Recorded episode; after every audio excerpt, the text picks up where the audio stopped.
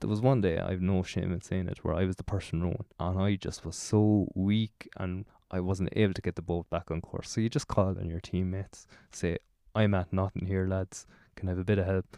Next thing, the person in the back might get into a rowing position and help. So you, you kind of had to put up your hand and kind of, because if I was to say splashing away by myself, we're just losing time and we're not being productive. And all your energy needs to be going into just getting that boat in the right direction moving forward.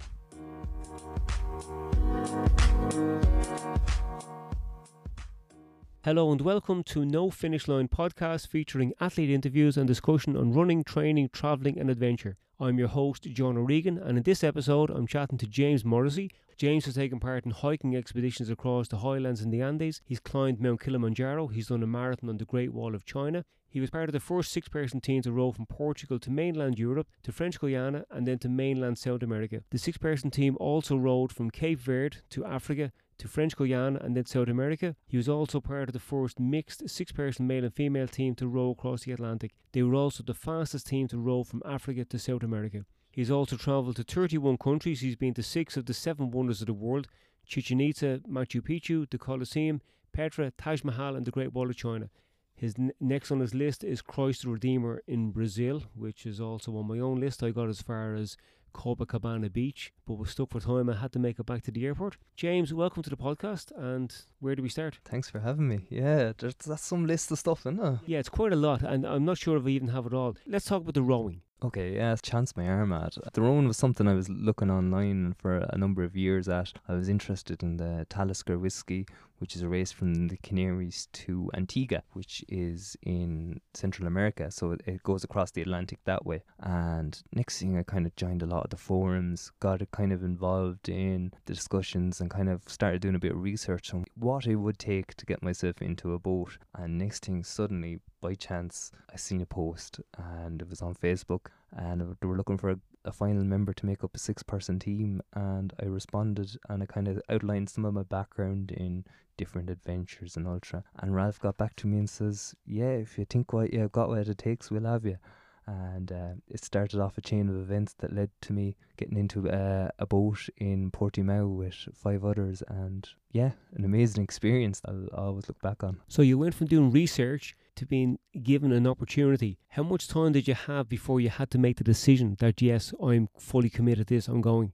Yeah, so I, I kind of decided in November, and they were always planning to leave in April. So it took me very little time to make the decision. Uh, spoke about it at length with Rosa, and then there's once you make the decision, you kind of have to stand by it. And then came the harder parts, which were kind of the finance. I had to leave my my job at the time, and looking at the logistics for when I return, and looking at the logistics of even getting there and gear and then there's the training that goes into it. Uh, I had to learn a lot of the technical stuff that's involved in in rowing, which I've no shame in saying it. I knew nothing about the techniques of it. I kind of knew from running that I could stay going for a while at a decent pace, but I had to convert that into a rowing uh, way of doing things and getting the technique and getting used to the sleep pattern and the shifts and all that.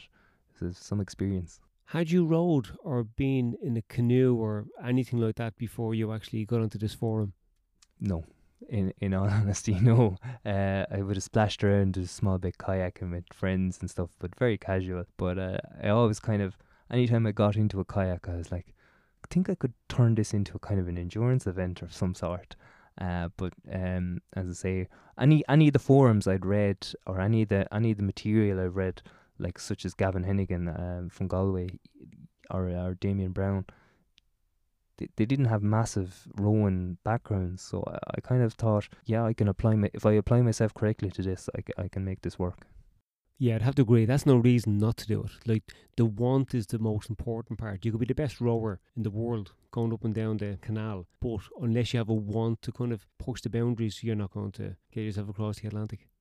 Yeah, I, I just had that I often say it like um when when I really apply myself to something, I dream about it, and I was having numerous dreams every night about being in the Atlantic. So by the time I had actually seen the boat for the first time, I'd actually physically, I, I felt like I, I was so familiar with it because I'd visualized it so many times. I'd, I'd read all the material. I'd looked at all the YouTube videos there was to look at. I followed the Talisker. I'd, I'd met up with guys who'd done it before. And by the time I was, I wasn't actually phased by the boat at all or the size of it. I was like, finally, I was kind of like excited to see it. You know what I mean? So uh, that was a massive part of my prep.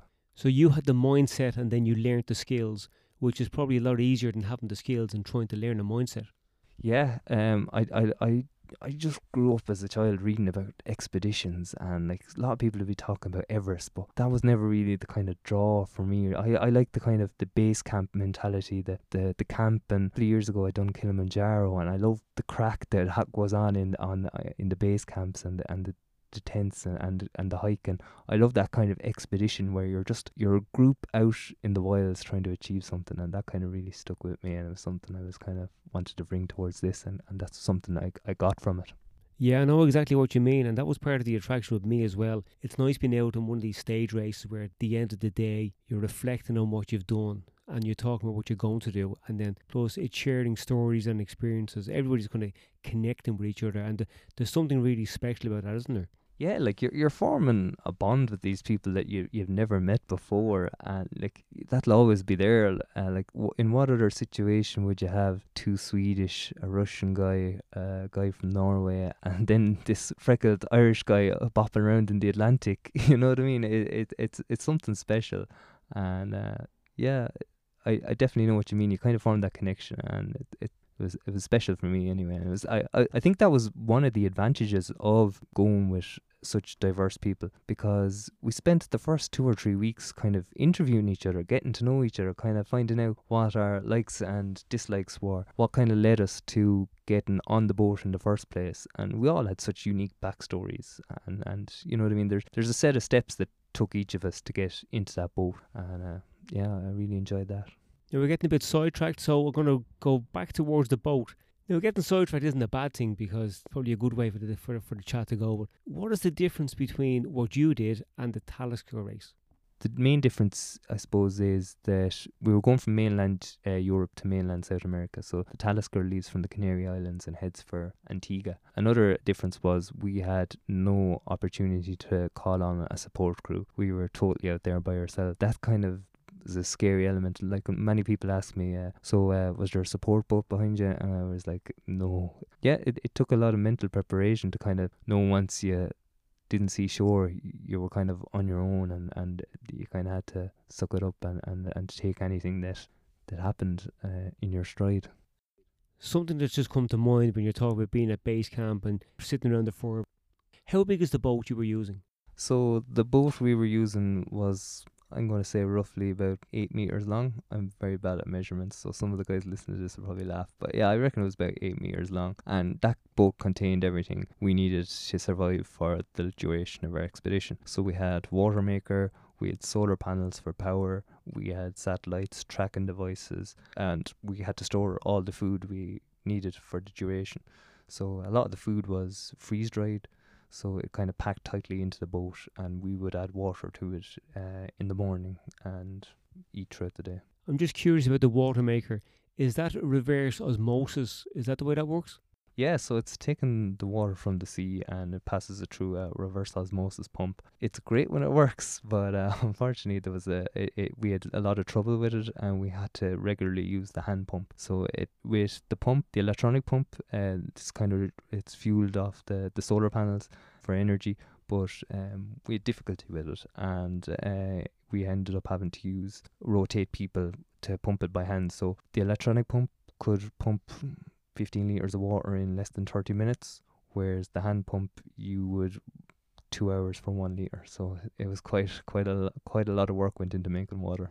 Right. Okay, that's very interesting because that's a lot of work to get a small amount of water. Because if you were working in a hot environment and you were trying to produce one liter of water, you're probably losing a lot of the water that's actually in your body as well when you're trying to make water. Oh yeah, of course. Like, and that's so we stopped at Cape Verde, which is a, an island off the coast of Africa, and it was purely for that reason. We'd um, we'd come into so many water issues that it was nonsensical for us to keep going. We needed to pull in and we restocked in water. But we still had issues coming close enough to French Guiana as well. And to be honest, land came just in time. Okay, that's very interesting. And it, I suppose it makes you appreciate and value water that bit more, doesn't it? Oh, definitely, yeah. Uh, I'm lucky enough to be working in an office now, and I do go to the water fountain with a pep in my step. and like lads will be looking at me in the office, why is the big smiley head on that guy? But yeah, I just think it, we're so lucky, you know what I mean? And it's strange to think you're out at sea, surrounded by water, and still you've nothing to drink. Yeah, and that the conditions can take its their toll on your body too. So you're surrounded by water, but yet that's it's salt water, and you start to develop these salt sores on your body as well. And that's that's kind of a major thing that creates you know friction in your in your joints, so under behind your elbows, behind your knees, uh, and yeah, there's a lot of chafing goes on, and, and um, you really need to look after yourself after every shift and rub yourself down. And uh, we used to clean ourselves with baby wipes, and uh, yeah, it was the best way to keep ourselves in good condition to get out and row again. Would it cause friction with your teammates because you'd be that bit more irritable. Of course, yeah. There's there's so much that can go wrong. Like you know what I mean. We were having trouble with the water. Your sleep pattern is off. You're you're not going to be you're not going to be in good humor. Uh, you know what I mean when you're rowing two hours on, two hours off, and nobody nobody's getting a full night's sleep, and nobody's enjoying the food. But it's amazing. You find joy in the simpler things when when it gets to that stage. And how did you deal with conflict when it happened on board? You row. um, you put the head down and row. Uh, we used to, towards the end or towards the last 20 days, we kind of had a morning meeting and we are kind of able to voice our opinions. And, and with that, you can't be concentrating on the negatives either. We, we used to kind of name one negative and, and one positive, and you look forward to hearing everyone's positive. And it's amazing how similar they'd be. You know what I mean? There's only so much things in the day that happen. But um, yeah, it, you know what I mean. You'd look forward to sunrise, sunset, and then just rowing at night was one of the most amazing experiences of my life. Um, I went for a walk there tonight along the canal, and I was just looking up at the stars, and I was like, "Where are the rest of them?" Because there's no night pollution out there. The amount of stars in the sky just lighting up. And then there was this one occasion where we had um, these jellyfish were kind of coming alongside us, and one of their defense mechanisms is they lu- illuminate. So the water's lighting up, the skies are lighting up. It's truly fantastic experience. Sounds delightful. Yeah, it, it, it truly was. Like when I look back on it, I, I just feel so lucky. And every now and again, you'd see a shooting star, or you'd have a full moon, and you'd be just the moon would be just guiding your path, and you'd be just. There was one or two nights where we had to navigate by the moon, and you're just constantly looking up at it and how beautiful it is. And you, I wouldn't have the greatest eyesight; it's so clear, you could see nearly everything. It's beautiful. Yeah, that sounds cool. Now that day when you were having your meeting, was there anybody rowing, or did you all stop rowing to have your meeting? Uh, we'd stop for the meeting would only last five minutes between shift changeover. So um, yeah, everyone would just stop for fifteen minutes, and we'd kind of take a stock of where we were and, and what was going on and how everyone was feeling. What would the chances be of you all stop rowing, you're having your bit of a Barney, and the boat starts to slightly change direction? Yeah, it happens. and what do you do then? Call another meeting? Uh, no, no. Um, so if we're feeling strong, you kind of just row on the right hand side. You get back on course quick enough. Uh, but like there was days where we were where we had some one person pumping water. We had run out of energy, so uh, we had one person working on navigation, and then we had one person rowing. So you went from having potentially three people rowing to one person rowing.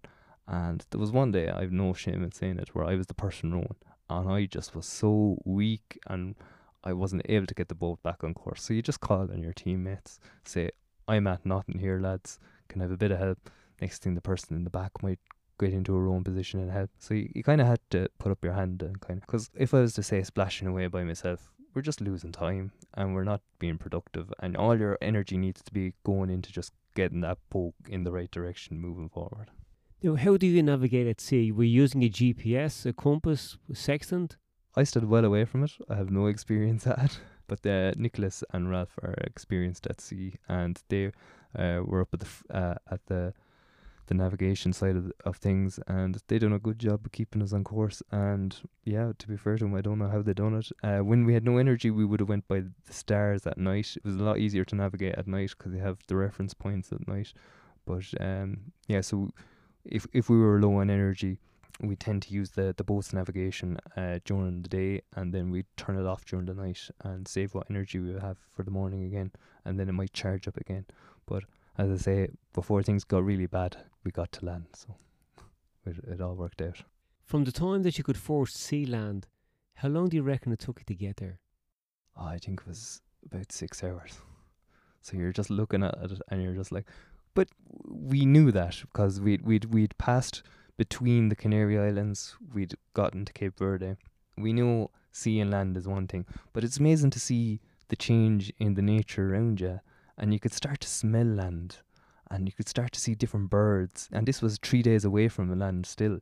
You you know what I mean? You're you're so in tune with nature at that point because you're just around it all the time that you can actually see the difference in the difference in the birds, the difference in the water. The water starts to get a little bit murkier because it's there's river water. You know what I mean? And then when you get to see, I think there's a Devil's Island. It's the first rock as you're going into Cayenne. And then we were so unlucky uh, when we arrived.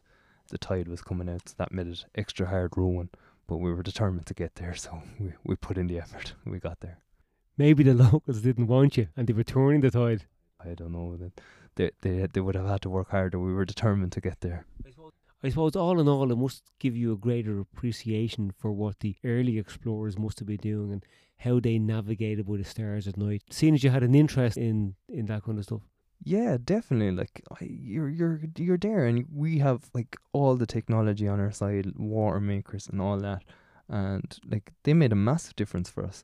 But you're thinking, how in the name how were they able to do this centuries ago? Like, there's not just this not a new development. Man has been going across the ocean, and you're just thinking to yourself, how are they managing? You can see how people fall in love with the sea, if that makes sense. There was guys on the boat, and they'd look across the ocean and they were totally fulfilled. They were so content. Where I was there more for the expedition nature and kind of the endurance side of things. But yeah, they'd look at the sea the way I'd look at a mountain, if that makes sense. They'd fall in love with it, and it was kind of cool to see different perspectives. And and uh, this was not uh, like a lot of the guys had went on previous sea voyages before, so um, they were well suited to the the lifestyle we had. Did you have any scary moments? Yeah, for me anyway, in particular, I suffered dreadful seasickness in the first five days now. We worked in shifts of two hours on, two hours off, and after the first four or five hours, I just started getting sick, and it didn't end for five days. I, I mastered the technique of getting sick and maintaining my rowing stroke after three days, and uh, yeah, thankfully it subsided. Um, but um, yeah, I, I was like, I'm too weak to do this. And if there was an opportunity to quit at that point, I would have took it. But quitting isn't an option when you're when you're five days away from land. No, I wouldn't say that was scary for you. I'd say that's scary for the people around you, especially the person sitting in front of you. Was there any times during the expedition that you were scared? Yeah, there was. Um, then there was another day where the um, it wasn't particularly that the waves were too high or rough, but they were going in the wrong direction, so we weren't never going to make ground.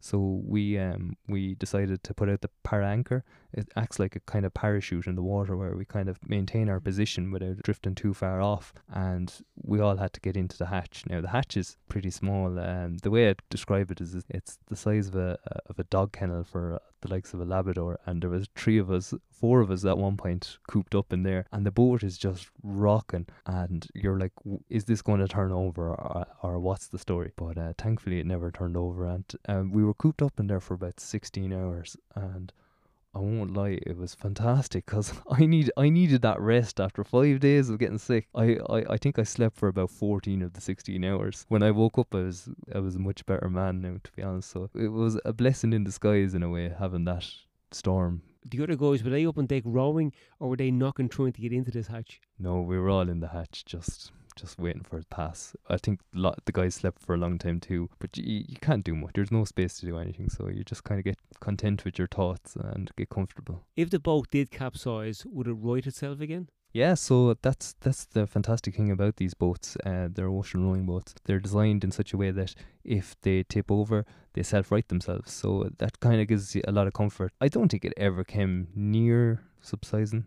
You know, a couple of scary moments maybe, but uh, by and large, we were quite lucky.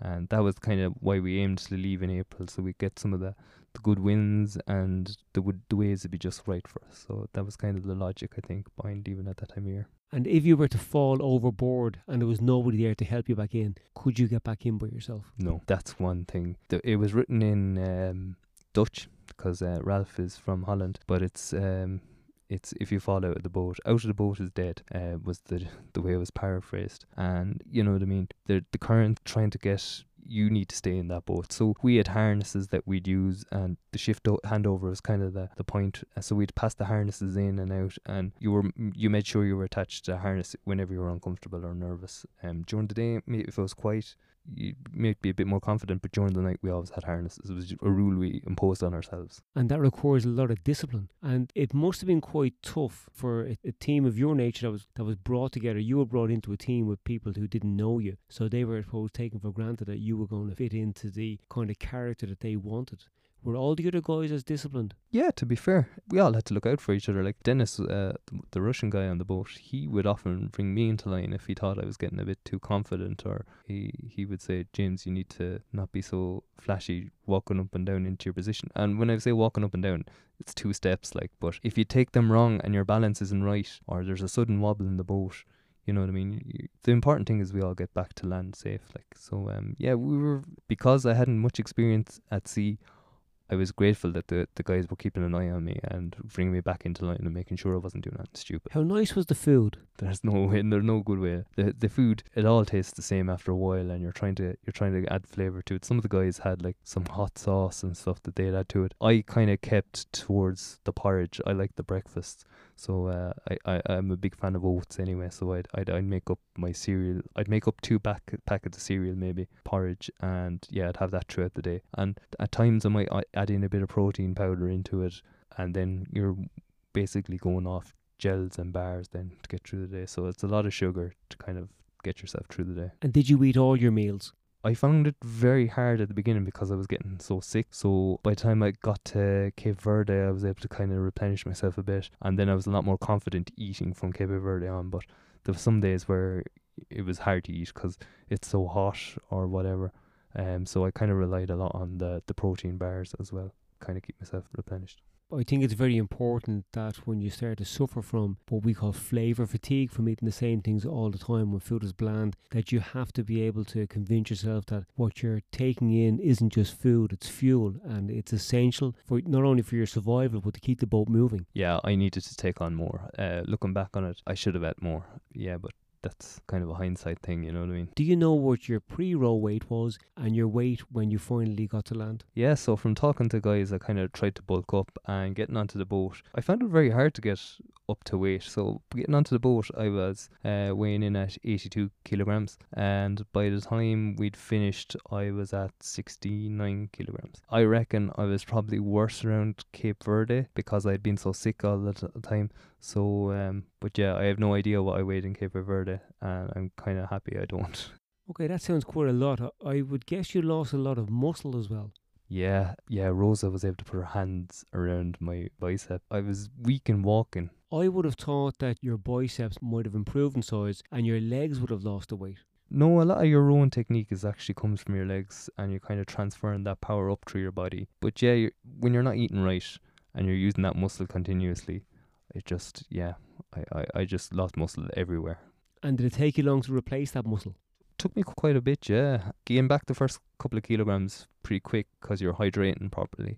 And th- I found, uh, yeah, I was back up into 72, 73 within a few days just from hydrating. And then um, I concentrated on doing a lot of kind of HIIT workouts and kind of bringing back some muscle onto the, my frame. And yeah, because I, I had to Kerry Way in um, September and I was kind of determined to do the two events in the one year. And uh, yeah, so I, I was actually in French Guiana uh, when we arrived, and I was kind of doing workouts kind of specific for getting myself back into ultra running. That's how determined I was to do the two in the one year. So you didn't have much time for recovery. What month did you do the row? Yeah, so we left in April and we finished towards the end of May. Took 52 days and all. I really fulfilled the ambition of a proper expedition. It had its ups and it had its lows, but it, it really ticked all the boxes for me. Yeah, you certainly did. Like that sounds quite an achievement. Do you think you'll do anything else like that again? I don't think I'll do anything to that extent. It was all encompassing, as I say. Uh, it, the training it, it was it took up a lot of my time. The finances behind it, it took a lot of a, a lot of thought, and then it's just so hard on your family. You know what I mean? I, when you're at sea, you don't know what you're missing out on because the communication was quite poor at, at times. So you're you're kind of worried about do they know if I'm okay? Are they okay? And that kind of that kind of played on my mind a good bit. Um, so maybe not for that duration of time. When you mentioned communications there, did you have a way of communicating with home, or was that very very limited? Yeah, it was quite limited. Um, it depended on on where you were or how the satellite or w- was working or whatnot. Um, but yeah, I I try and aim for an, an, email a week. But there was two weeks or three weeks where uh, that was it just didn't work. But uh, yeah, so you're just relying on emails, and when an email came through, it was kind of a special pick me up. You you had contact with the outside world, and it was it was great to hear from your loved ones, and, and you were able to tell them how much you care about them, and you're thinking of them. And I've done a lot of praying during the night actually, and I'd pray for a lot of my, my family, and that. It's amazing. In Shackleton's biography, South, he mentioned that he always looked forward to getting an email of a Thursday evening. Oh, definitely, yeah. It, it's your lifeline to the outside world, and it, it's some pick me up, something I look forward to. That's, that's been quite an interesting chat. Thanks very much for your time again. And maybe the next time we meet up, we might talk about your travels around the world and visit to some of the seven wonders of the world. Yeah, that'd be great. Thanks very much for having me, and best luck with the podcast.